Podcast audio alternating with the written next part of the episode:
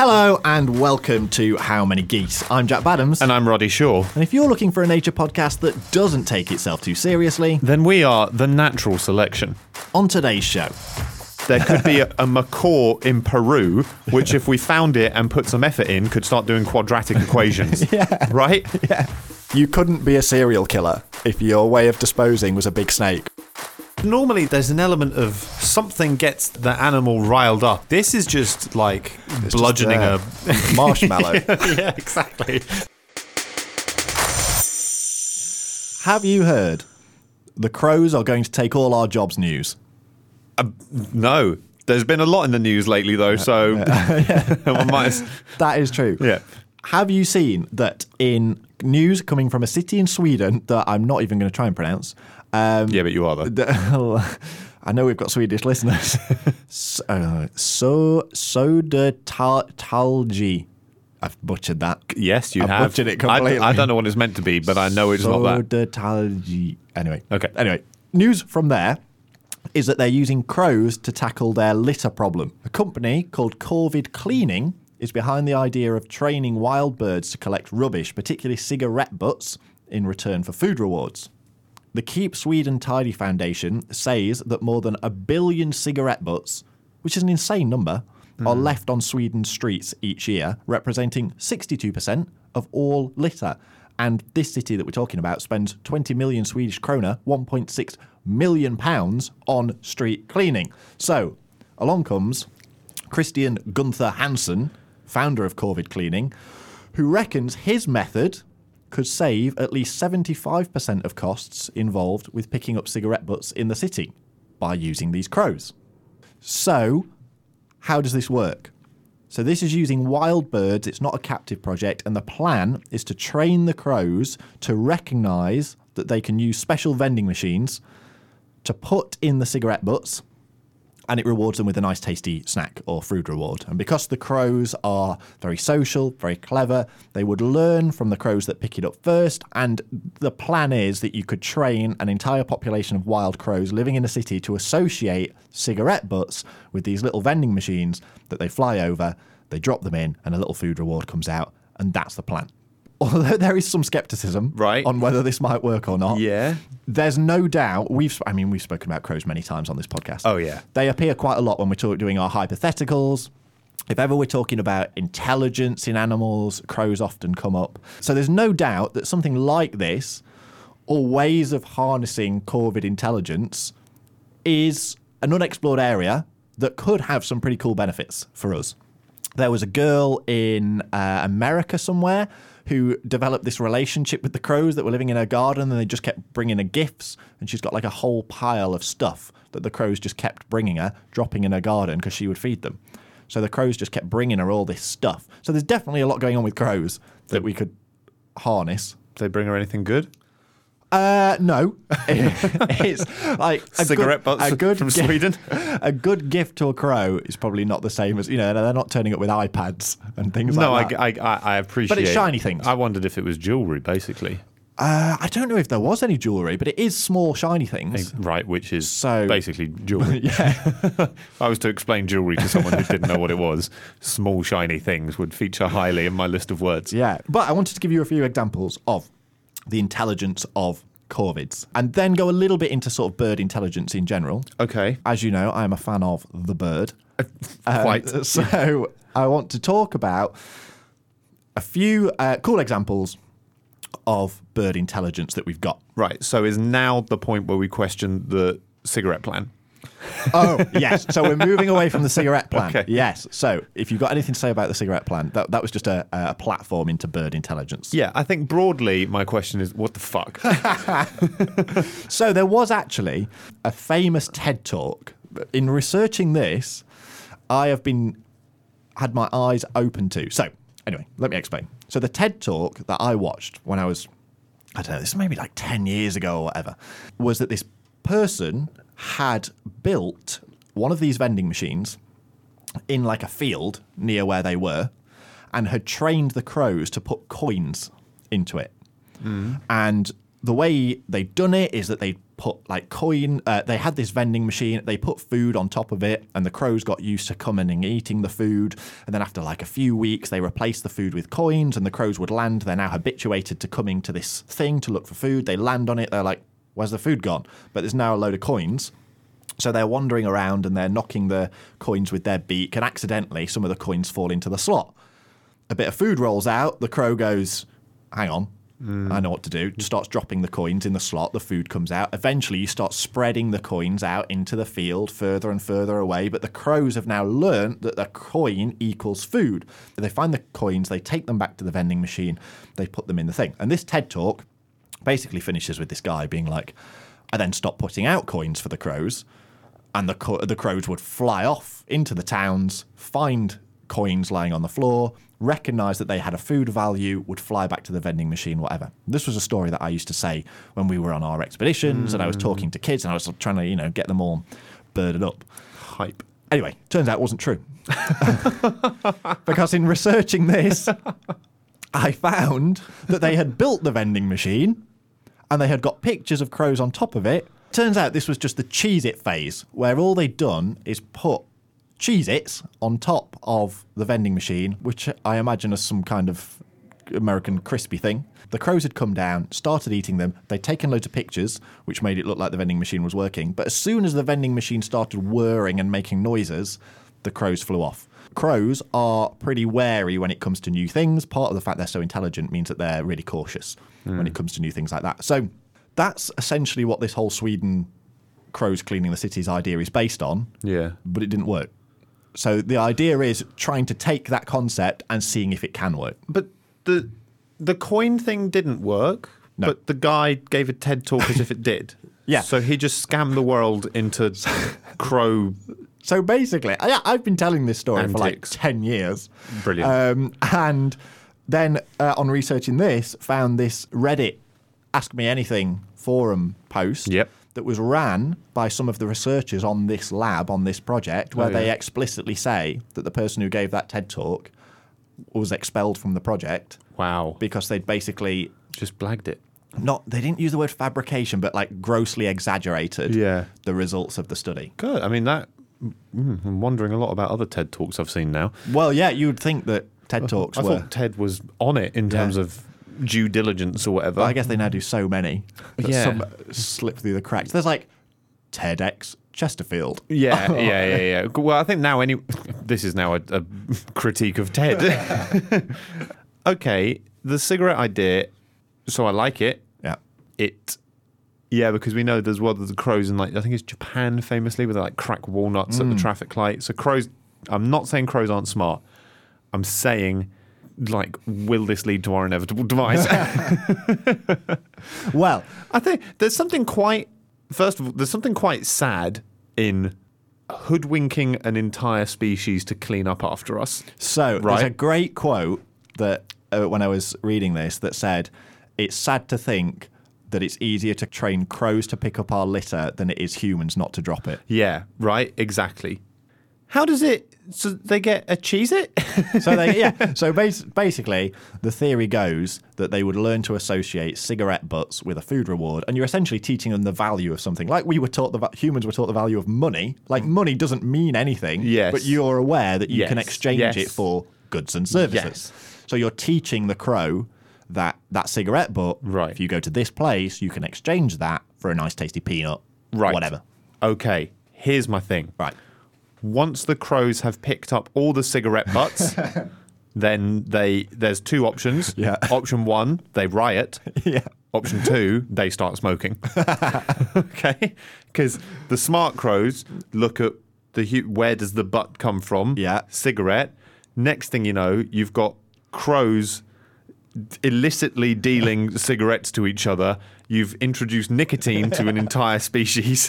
They're just holding up corner shops. like- exactly. We've already got hooded crows. Yeah. Okay. Well, these are the these are the hooded crows. Right, I mean, come these are the hooded crows in Sweden. So, as well as first of all enslaving an entire species to pick up after our, Yeah. we're then getting them addicted to nicotine. But it's this idea of using like a wild animal yes, to do a service for us uh, and exploiting its intelligence in some way. I like it, but I also don't like it. Yeah, I- That's my yeah. position, I think. But interesting that you um, mentioned about the crows dropping nuts Mm-hmm. to crack them over on um, uh, at traffic lights. Because that's something that I'd got here. Uh, just examples of avian uh, of corvid intelligence being used in city urban areas in Japan and America. The crows, like you say, there's really hard nuts that they can't get into. And they have basically learnt that they can sit on top of the traffic lights. All the cars are passing beneath them. When the traffic lights go red, all the cars stop. They can fly down or they drop the nut so it lands on the road. And then they wait for the cars to drive over, crack the nut, and then lights go red again and they can fly down and eat their nut in safety.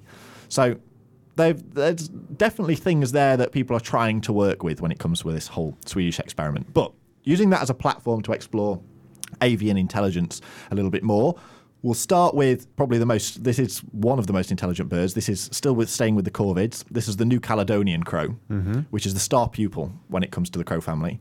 Um, Oh. And this this is the bird that will lead the avian revolution Nerd. when it when the time comes for the birds to take over the world, it will be led by a New Caledonian crow, or at least strategized by the New Caledonian crows.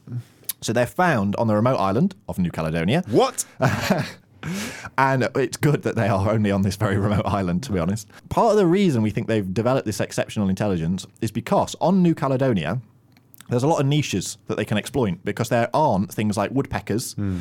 There aren't other species that might exploit those niches. So the New Caledonian crows have come up with ingenious ways of harvesting food that isn't being exploited.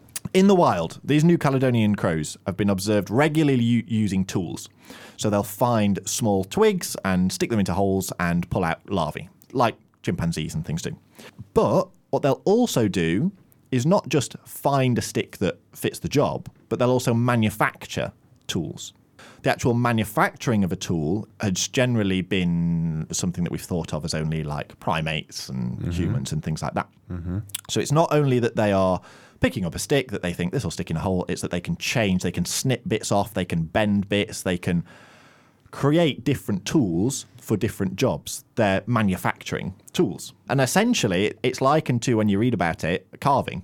They're like taking bits of sticks, bits of like thorny leaves, and they are snipping different bits to try and to get the tool that is going to help them get the grub out of the um, out of the, the wood.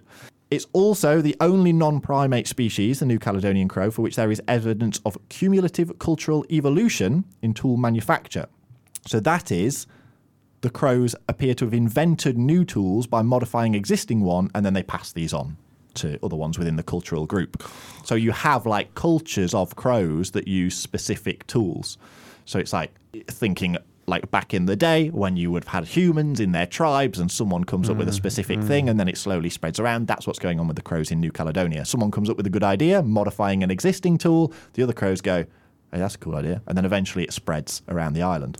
So it's not just in their natural environment in the island of Caledonia that the crows have been able to demonstrate this intelligence. It's not just by watching other crows that they're able to show how smart they are because in 2002 in a study by University of Oxford they observed a couple of New Caledonian crows called Betty and Abel who were in an aviary so in a confined environment and Betty and Abel had to choose between a hooked and a straight wire to retrieve some of their favourite food, which was pig hearts. One wire was straight, one wire was hooked.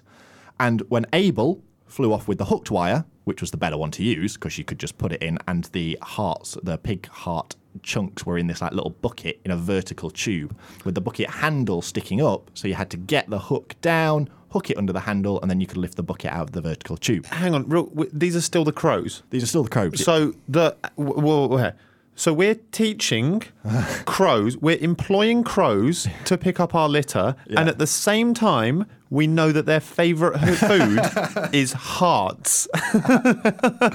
Actually, when you put the two together like that? I thought these things were eating like corn. They're, they're eating pig hearts, and we're about to embark on enslaving them to pick up after us. And they, we know they're intelligent enough to make tools. Yeah. They can crack open things, and they Yeah. eat hearts. yeah. Like, what?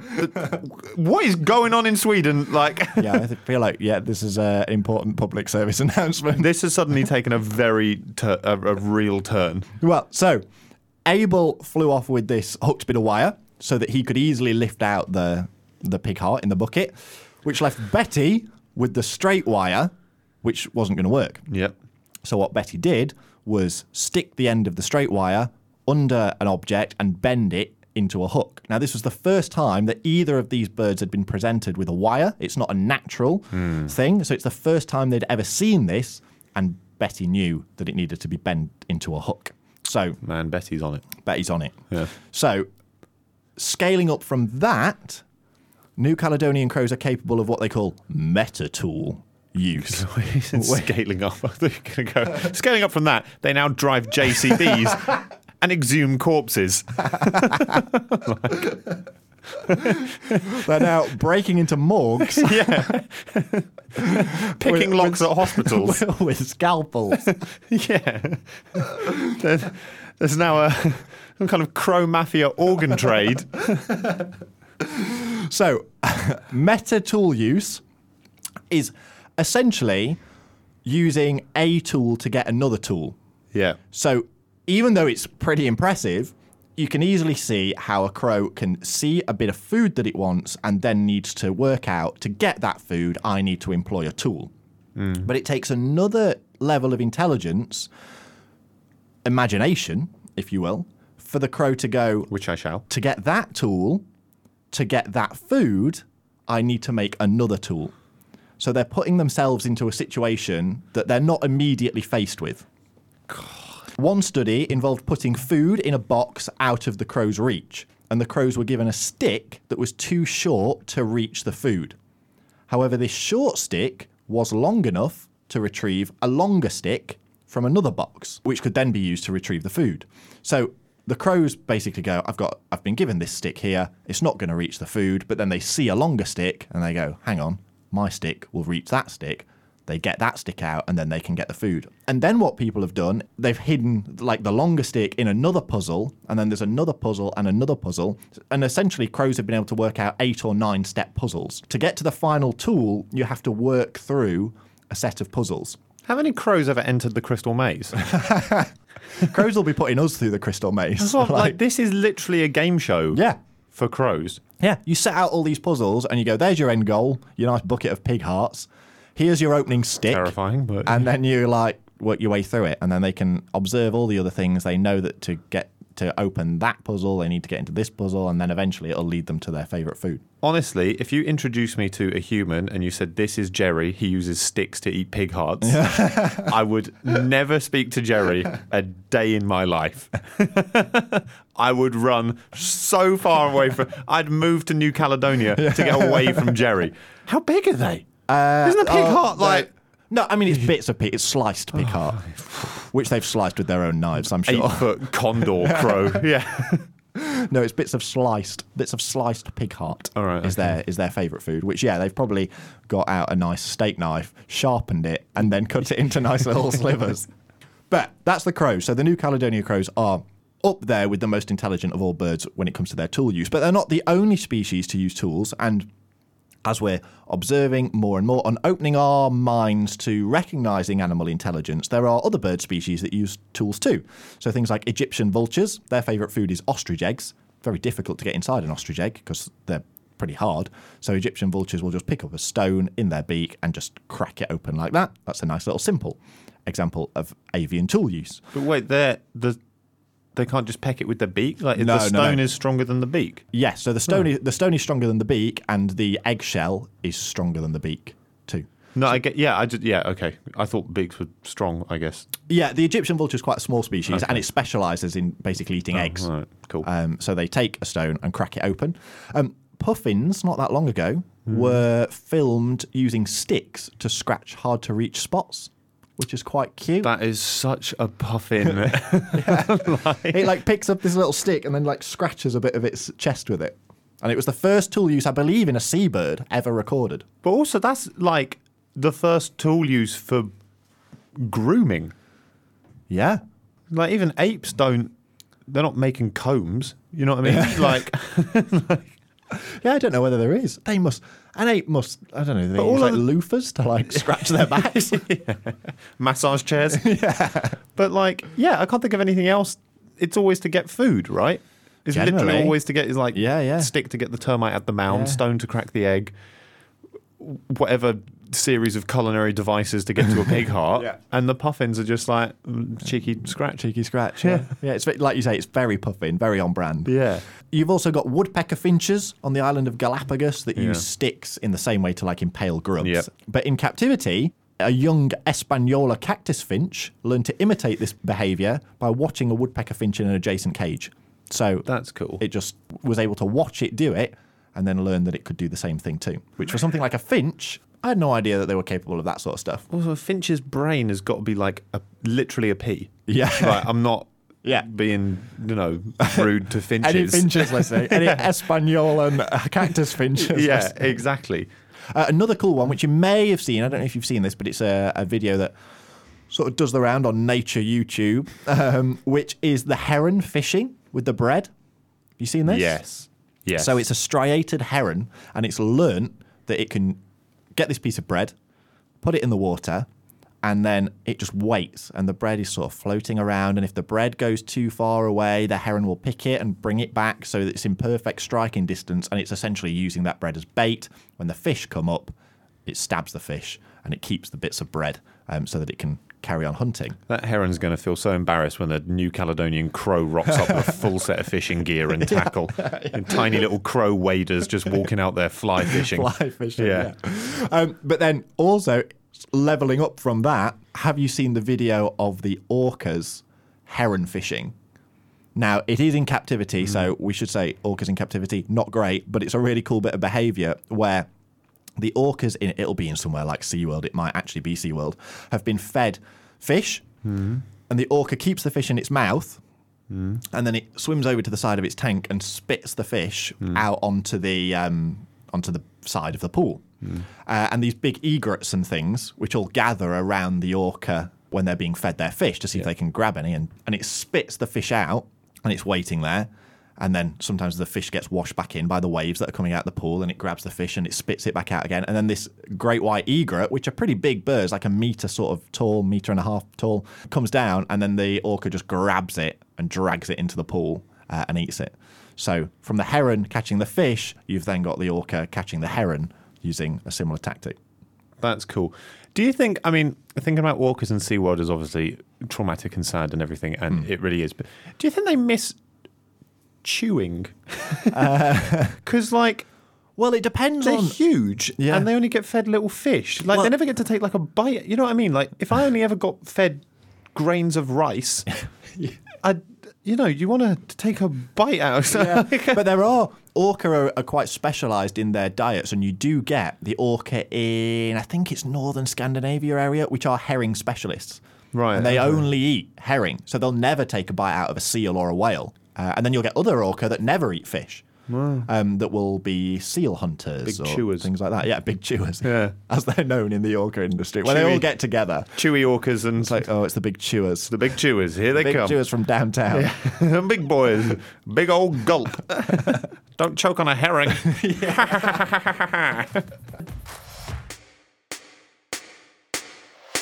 I wanted to finish by talking about an individual bird that has given us possibly the greatest insight into avian intelligence and what they're capable of. I thought you were going to say the greatest gift, and you were going to let me know that a bird invented like Mac or something. Penicillin. Yeah, exactly. Yeah. It was actually whatever his what was his name who invented penicillin? Oh, I forgot his name. George something, wasn't it? I don't know. It was actually his canary. Yeah.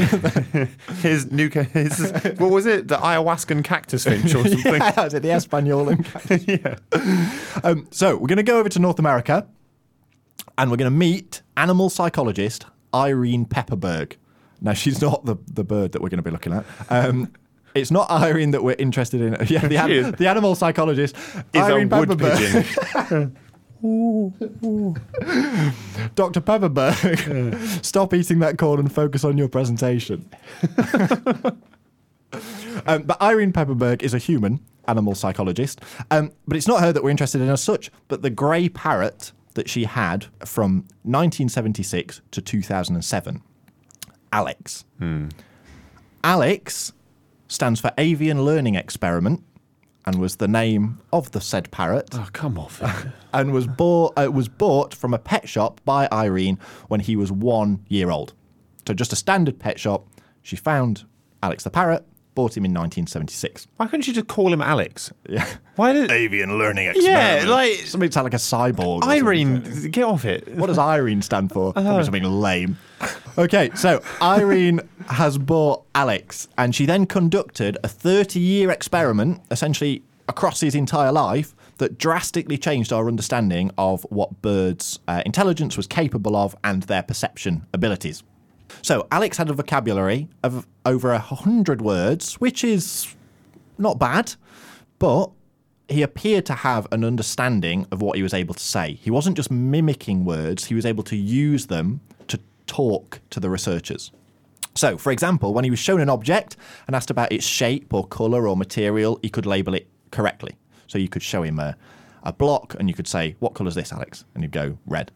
Hmm. Or you could say, What shape's this, Alex? And he'd go, Square. That's cool. Yeah. Did you say over a hundred? Did I get that? Yeah, over 100 words Wow. But oh, you could use. so he can then record like over a hundred things. It wasn't just he knew a hundred words. Well, that's some of which were red, square, whatever, and the Yeah. others were like hello. Yeah. It was the hundred words are No, so his entire vocabulary is 100 words. Right. Which among parrots, some parrots have been trained to say word, like loads more words. yeah. That's what I'm. The thing about Alex is a lot of those words, he sort of understood them. he could put. He knew what a table was. Exactly. Yeah. Yeah. Yeah, exactly. The, the shapes that he'd been Yeah. Okay. taught, he remembered, and he could use them in more abstract ways, as we'll talk about in a minute. Okay. So he could describe a key, no matter what its size or color, um, and he could tell you the color or the material that it was made out of. So, like I said, you, sh- you show him an object and you go, well, "What's this made out of?" And he'd say it. You'd say, "What color is this? What object is this?" And as long as they ones he'd been exposed to and told at some stage what they were, he could tell you what they were. Man, we should get Alex on the Antiques Roadshow. 18th century marble. Tuscan, I believe. Look at the insignia on the bottom. Hallmark. Is it? China. Yes. Quite. So there's this really cool bit where Alex is put in front of a mirror and sees himself, hmm. and he asks the question, "What color?" Ooh. And he's asking that question about himself. So they tell him grey because hmm. they'd not he'd not been taught grey. He'd been taught like red, blue, you know, very obvious primary colours. But he looked at himself and realised it was a different colour, and then asks the question of the people with him, essentially, "What colour am I?" Come on. That is lit. That is a conversation with a parrot. Yeah. That is a straight up Yeah, A B A. Like. yeah. So they told him grey, and after six times of telling him, he remembered it, and that was it. He he was able to identify that he was grey. Come off it. which made him the first and only non human animal to have ever asked a question, let alone like an existential one, like, what colour am I? Jesus. So, apes have been trained to use sign language before. We've been able to communicate with apes that have learnt sign language, but they've never like asked an independent question of their own thought. I thought that fame Koko the gorilla didn't she ask for a pet? I mean, it's not existential because I guess any animal which could could go like food, like a dog putting Ah. its paw on you, is essentially asking. You're saying, I want something, Yeah, which is different which is to- different to a literal abstract understanding of the universe in applying concepts it knew to a Yeah. new scenario. Yeah. Right. Yeah. Yeah. I Okay. So a that's way of explaining it. Yeah. So he had comprehension of personal pronouns in that he would use I and you correctly depending on who he was talking to. He, she, they. He was- he- it's a shame he died in 2002 because he would he, he wouldn't have made the mistakes that lots of people do. Yeah, up those word count. Yeah. Um, when he was tired of being tested, he would just say, "Want to go back," meaning he wants to go back to his cage. So when he got bored, Aw. he'd just say he wanted to go back. This is really cute. If the researcher displayed irritation during their, if the researcher was getting annoyed by the research that they were doing with Alex, Alex would try to diffuse the situation by saying, "I'm sorry." So he was able to see if the researcher who he was working with was getting annoyed, and he would apologise. Oh no. Oh, Alex. But then, on the flip side, he would also say things like, I want a banana, But if he was offered a nut instead, he would stand staring in silence, ask for the banana again, or take the nut and throw it at the researcher Alex, yes. before requesting it again. Know your worth. The most intelligent bird that ever lived is going to know that if he wants a banana, I mean, you're going to damn sure give me a banana. yeah, right. I am the only animal to ever ask a question. I want a banana. So he could also count as well. So when presented with a tray of different coloured blocks, you could say, How many blue? And he would go, Three. Jesus. Or you could say the opposite of that. So you could say, What colour three? And that would be saying how many of those blocks are, Yeah, sure. or whatever. And he would say blue. So you could count, so you could have like a tray of like, let's say you've got seven blocks, three of them are blue, four of them are red, and you could say what color three, and he would count. Well, there's three blue ones, so he'd go blue, because that's three blue blocks. That is. Oh my god. But then Oh, come off it. he, Every turn. Every turn, I'm like, yeah, let's but, go. but then sometimes he'd like get bored of the researchers and just have a bit of fun. I'll tell you what, that finch with a stick is looking pretty stupid round about now. So he was once given seven different coloured blocks two red, three blue, and four green. And they asked him, What colour three? expecting him to say blue because there hmm. were three blue blocks. But Alex, who had been asked this question before and knew how to do it, just kept saying five over and over again, like a toddler who's like just being difficult Yeah. would. And he just kept saying five, five, five, and they knew they knew he was just playing them along. So this kept happening until Irene Pepperberg said, "Fine, what colour five? And there were no five blocks. Uh, Yeah. So five blocks weren't any colour. Yeah. And he said, none. Now this is pretty major because one, it proves that he's Taking the piss. that he's bored and he's Yeah. pissing around. But it's also potentially the first proof of an animal ever having the concept of nothing Zero. Yeah. because you're saying animals are aware of the existence of things. Yeah. But to conceptualize the absence and the nothingness. Exactly. Yeah. So when you're saying of which color are five of those blocks, Yeah. when there aren't any that are there aren't any colored blocks that number five, he's go well none of them. So he's able to count all the colors, all the blocks, and say well none of them match the question that you're asking me. So he is potentially yeah the first animal that has ever been able to demonstrate that they have a concept of nothing. Do we think? So, first of all, my question Did she train him differently to how other people teach parrots words? Mm-hmm. Do we know that? Well, I think what what happened here was she was an animal psychologist that set out from an early age to like properly explore. This was done like as a day job. Yeah. So this this was happening like nine till five every day. It was Irene and a team of researchers. So I think the amount of effort that was put into this parrot is like way beyond what standard people are doing when they train parrots to say hello, who's a pretty boy then, or fuck off, or whatever they're teaching parrots. Yeah, but like I'm trying to wrap my head around in a sense. Off the back of that, you've then got an almost like nature versus nurture debate, right? Because he got taught so intensely. Yes. Did that result in his increased intelligence? Yes. Or the other bit, because if they'd had like five parrots they were doing it with, and he was the only one, Yeah. then you're like, he's a special parrot. Yeah. If it's just a huge amount of effort going into essentially a random parrot, which he was as far as we knew before all of this, Yeah. then any parrot could have the capacity Yes. to do this. Yeah. Right? So that's one thing. Yeah. Or the other thing is, are there, in the way that we've got like Stephen Hawkins, Yeah. are there genius animals? Yeah. I think I think Could he just have be. landed? Like, is there a sheep out there just contemplating what it means to be? You know, Yeah, before it's unceremoniously turned into a shepherd's pie. or exactly. like that. yeah, there's a haddock somewhere in the North Atlantic just questioning. You know, Yeah. I mean, yeah, you absolutely will. Like genetic variation is the foundation of evolution. Yeah. So just in the way that humans, you get more intelligent humans. You that will that will happen in the animal kingdom. Has to Um, happen, right? Yeah, has to happen. Um, But then the smart, in the same way that we're like, whatever you know, the cure for cancer could be in whoever, but- but just isn't being educated to like unlock Yeah. it or whatever, right? Then like the smartest parrot Yeah. could just be flying around yeah, the Congo, Yeah, yeah. right now, yeah, yeah. and that parrot, if Alex If all been- of that work went into Alex, and he ended up understanding zero. There could be a, a macaw in Peru, which, if we found it and put some effort in, could start doing quadratic equations. yeah. Right? Yeah. There's a chinchilla that could help us with space travel. it wasn't the aliens that built the pyramids. yeah. It was a sand grouse. Yeah. It was one ridiculously smart camel, which just pointed to its back and was like, Do you see that? I want that big over there with stone.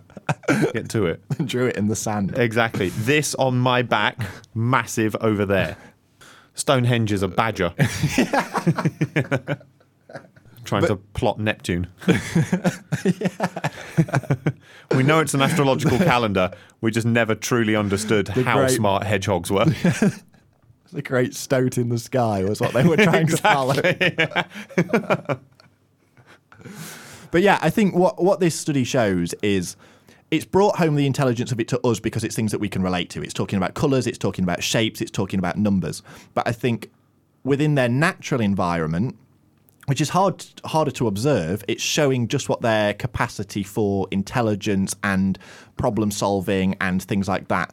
What it, it becomes impressive to us because we almost turn it into a language that we can understand, hmm. which is how we monitor child development hmm. or things like that. But it, it's an insight into the brain capacity of parrots, and with the case of the crows, crows too. But I just wanted to finish with Alex, who sadly died at the age of 31, which came as a surprise because the average lifespan for a grey parrot in hmm. captivity was 45 years. His last words were. Oh, is it don't is it something like bye bye or no more banana or something like that? It wasn't, but there is like a bit of an urban myth that he said something. I can't remember what yeah, it was. but I'm just going outside. I may be some time kind of or it may have even been this. He said to Irene as she left the office, um, You be good. I love you. See you tomorrow. And they were the last words he said, but he did say them every single night. So that, that's what he said every time that Irene left. Oh my god. Like where where was she in America? Yeah. She moved. She was in Arizona for a bit, and then she was at Harvard for a bit. So Is she he- took Alex around. But where where she must he mu she can't have just chucked him. You know what I mean? that Alex must be stuffed somewhere. He well, must stuffed be. or buried or like right? He's the smartest parrot Yeah. to ever live. And the thing is, is that she, Irene, is. And he con- said he loved her. Bye bye, you be good. I mean, this is oh my god, we need an Alex biopic. Danny DeVito playing Alex. But Irene was convinced that he hadn't reached his full potential, and that with Yeah. another like eleven years, who knows what Alex's cognition might have eventually revealed. But as far as we know, in terms of at least how we measure intelligence, Alex is what we would class as maybe the smartest bird to ever live. And that's the story of Alex the parrot and our little insight into avian intelligence. So a goose salute to Alex the parrot. A goose salute to Alex the parrot. It's time for that part of the show where we take one of nature's magnificent creatures and we pit it against Roddy Shaw in a fight to the death. Now, today's animal has been submitted by Alex on Instagram and is the West Indian manatee or sea cow. This is an aquatic animal and basically looks like someone overinflated a seal, like a pinniped blimp. they're, they're found in shallow coastal waters around the Caribbean Sea, coast of southern USA, northern South America, and eastern Central America. Females are generally larger than males, but the average manatee is around 3 meters long and weighs anywhere between 200 to 600 kilograms. The largest one ever recorded measured 4.6 metres, that's 15 feet, and weighed in at 1.6 tonnes. So they're huge.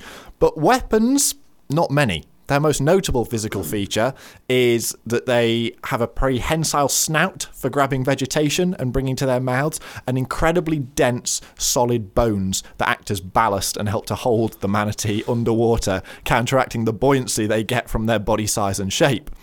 So I think one of the key things here is to consider the squidge factor. But although they look fat, for a marine mammal, they don't actually have a lot of blubber. And they're really sensitive to the water going cold. They live in tropical areas and can really suffer if the temperature drops below 20 degrees Celsius. So, Roddy Shaw, how many West Indian manatees are too many West Indian manatees?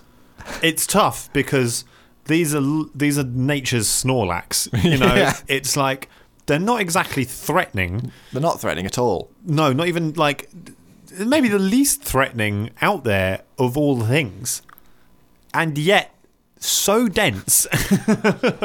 It's like the most non-threatening thing that weighs 1.6 tons yeah, you could think of. yeah. What else? Would, like a, four Yeah. meters long. Like that is huge. Yeah, the largest one, 4.6 meters, Oh well, a point six. uh, and weighing in at 1.6 tons. Yeah. They're obviously aquatic. Yeah. And do you know how fish control their buoyancy? Oh, with a swim bladder. with a swim bladder, which is a, a pouch of gas they fill up and let down and moves them up and down the water column. Do you know how manatees do it? Is it something to do with their lungs? I think I saw this when I was looking into it. Nope. No. Okay. Nope. Do you want to go again? Uh, no, because that's all I had. They use farts. they have special gas storage pouches in their intestines and tremendous anal control. that they literally rise and sink in the water column. All they do is eat veg Yeah. all day. That's bubbling up, right? And they bob up and down in the water. It's literally, I've got an article in front of me, and everything it's, and this is from swimmingwiththemanatees.com, right? So they're That going sounds like the last thing I want to do right now. but impressive control over the amount of gas they can make, contain, and release. Okay, so I've got a 4.6 meter, 1.6 ton block of muscle Yeah. and denser than normal bone yeah. that also has outstanding anus control. You've not faced a foe like it Nothing. Few have. And live to tell the tale. What? What would go after them? Shark? Sh- Well, boats. Well, yeah, mainly. okay. Yeah, there, there's really not much that would hunt manatees because they generally don't go out far no, enough. they're kind of in They're mangrovey. coastally, mangrovey, estuary Yeah. sort of areas. I can't think of pretty much any predators that would be having a go at them.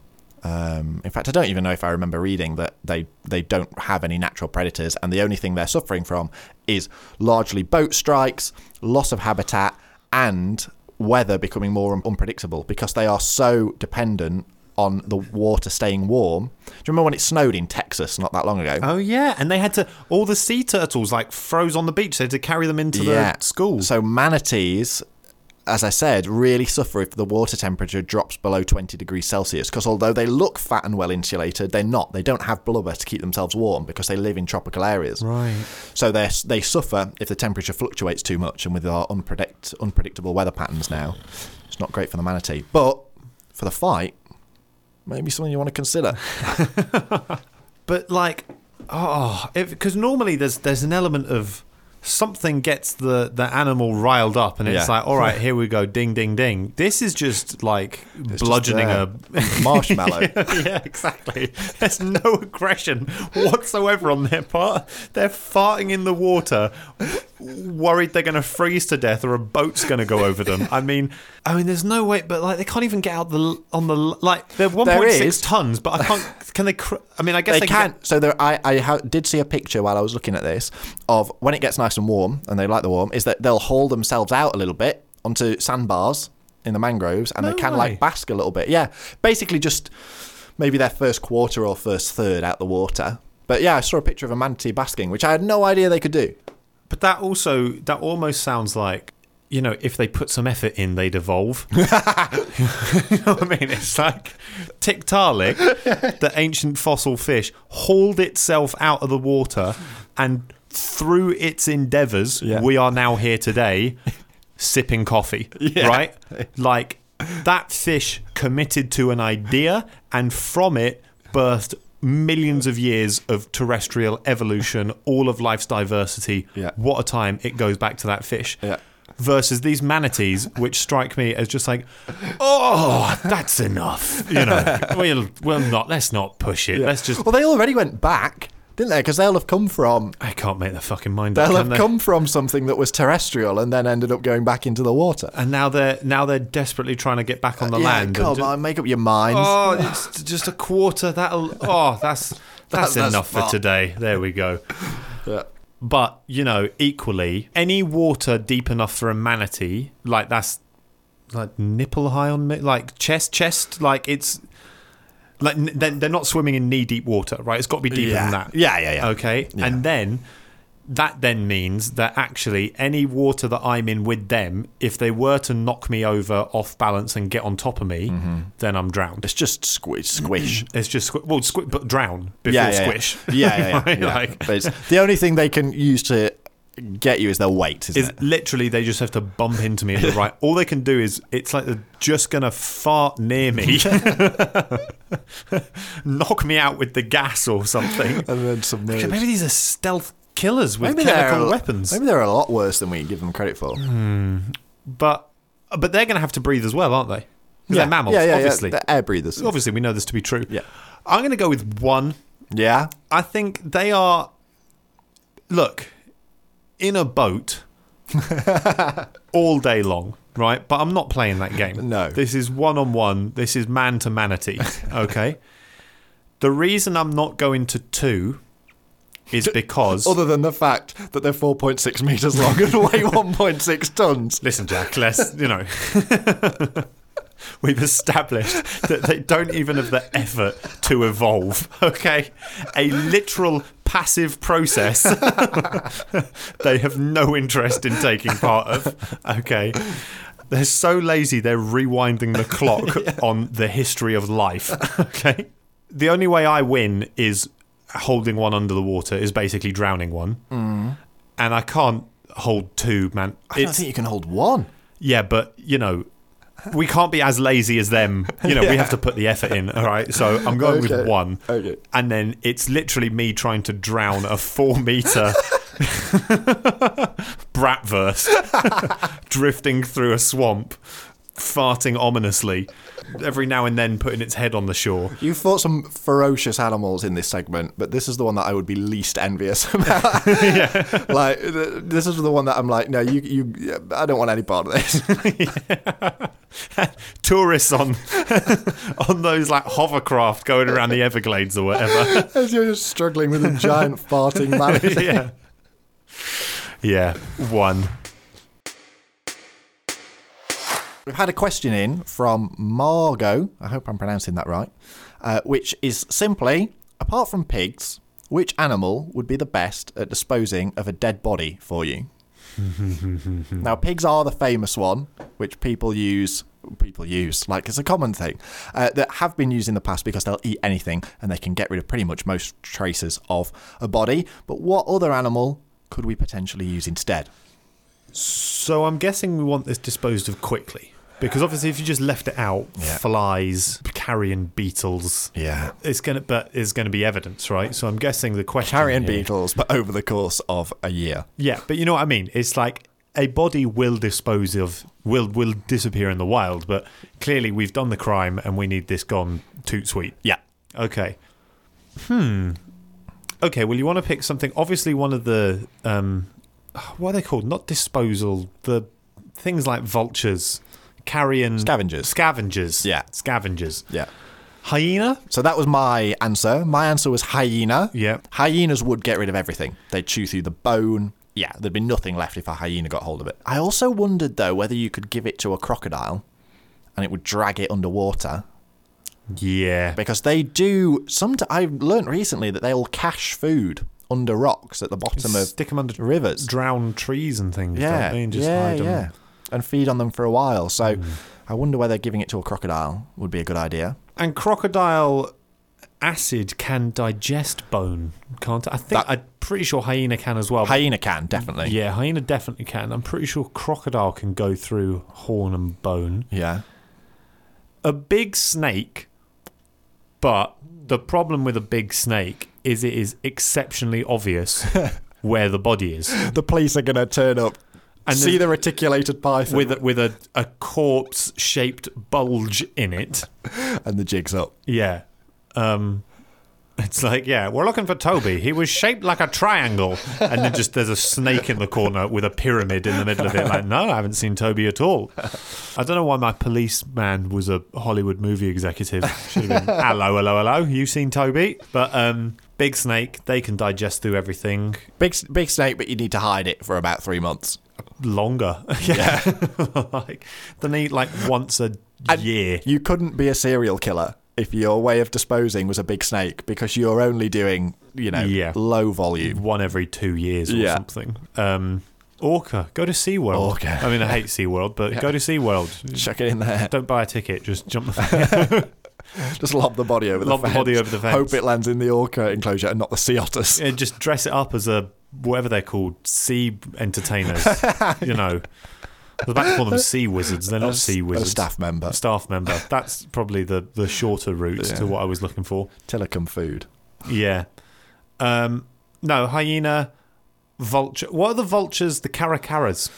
Caracaras, yeah? Because they take bones and fly them up and drop, them, Yeah. and then the bones smash open and they eat the. And you have bearded vultures, uh, or lammergeiers, as they're known, which live in Alps and places like that, and they eat bone. They'll they, they will drop it to get to the marrow inside, but they'll also just swallow bone and their stomach can digest it. That is hardcore. They are hardcore. Because, like, if you've got a. You know, don't they say, like, don't give your dog or your cat chicken because the bone splinters and Yeah. they die? And meanwhile, there's a vulture in the Alps eating bone. Yeah, there's some insane videos of them swallowing bones, and you're like, it just makes you oh. cringe watching it. Oh. But they will breed in the winter time. They're one of the only birds that breeds in the winter because that's when lots of things die. And that's when there's lots of bones available. So they'll breed in like they'll have their chicks when it's like snowing and stuff in the mountains because there's a lot of food. Because a lot of the mountain goats and things like that are also coming to the cold. That is such a macabre existence. Yeah. It's like, Mummy, Daddy, why? when did you have me? Did you love each other?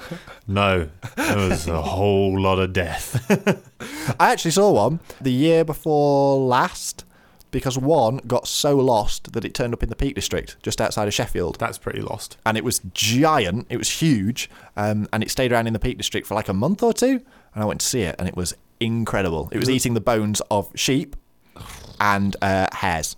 But so they eat the meaty bits as well. Yeah, they eat the meaty bits, but they're specialised at eating the bones Jesus, that's so metal. because they have to. They have to make use of everything they come across because they're living in such a big, desolate landscape. But also, Lammergeier. Yeah, That's a cool word. it's really cool. Why isn't there a heavy metal band called Lammergeier? That'd be incredible. in German, it means something like lamb vulture. It was falsely believed to be a killer of lambs, and therefore it was ruthlessly persecuted. And now we're having to do reintroduction things and try and boost the population back up. So they are actually trying to get away from that name, which is a shame because it's really, really cool. And they prefer it to be called bearded vulture because it's got these feathers that hang down. But lammergeier is infinitely cooler. Lammergeier is so. yeah, Yeah. I'm a Lammergeier. yeah. That could dispose of the bones of a body. Yeah. I mean, I think I've I'm I'm sticking heavily with hyena. Mm-hmm. Then in second place is a big croc. In third place, Tilikum food. Yeah. But I think that that is definitely going to raise suspicions. You know, if there's a Sneaking into SeaWorld. yeah, yeah, yeah, yeah. Yeah, because you couldn't feed it to the wild ones because they wouldn't eat it. No. Then big snake, but playing the long game, and I really hope this person isn't a strongly identifiable outline. like, and then probably over to the vultures and the lammergeier. Mm-hmm. And if the hyenas wanted to team up with the lammergeier, I have no qualms there. Yeah. You know, if I can involve a lammergeier, then I'm having fun. Thank you for listening to today's episode, which may have included, in no particular order, gorillas fighting sharks, hedgehogs which have learnt to skydive, or maybe that thing we found out about seals which can juggle. Yes, to peel back the curtain, as we record these outros, we've got no idea what you've listened to because we basically get together of a weekend and record all of it in one go, edit it, then mix and match the episodes. Um, so we've got no idea what you've listened to, but we hope you enjoyed it. It is a really nice sunny day outside at the time of recording, and we have opted for the good of our fair listeners to lock ourselves in a small room, gazing out at the sunshine, and discuss whatever it may be. But thank you all very much for listening and for sharing. We're still seeing the podcast grow and we're really, really enjoying it. But I'm afraid it's time for us to be very awkwardly British um, and announce that we have set up something that, if you feel so inclined, you can donate a little bit of money to us. Listen to the change in our voices as we awkwardly navigate the world of donations. Yes, Jack and I do love meeting up to do this. We think that meeting up to do this adds something to the show, and we really enjoy meeting up to record this for you. And mm. as part of all of that meeting up, I keep mentioning there are a lot of train fares involved. So if you would like to help out, we would absolutely love it if you could go to www.buymeacoffee.com forward slash how many geese, all one word. Um, we'll also put a link to that at the end of the description on the episode. Just chuck us anything you've got, but if you don't have anything, do not worry. We're not going to make this, you know, exclusive or anything like that, and it will just help literally support the costs of doing this in our spare time. That's the deal. Do you like it? Yes. Yeah. Can you help out? Great. If you can't, no worries. We're going to keep doing it. So, thank you everyone very much for listening to whatever you may have just listened to. See you next time. Hooray! Bye.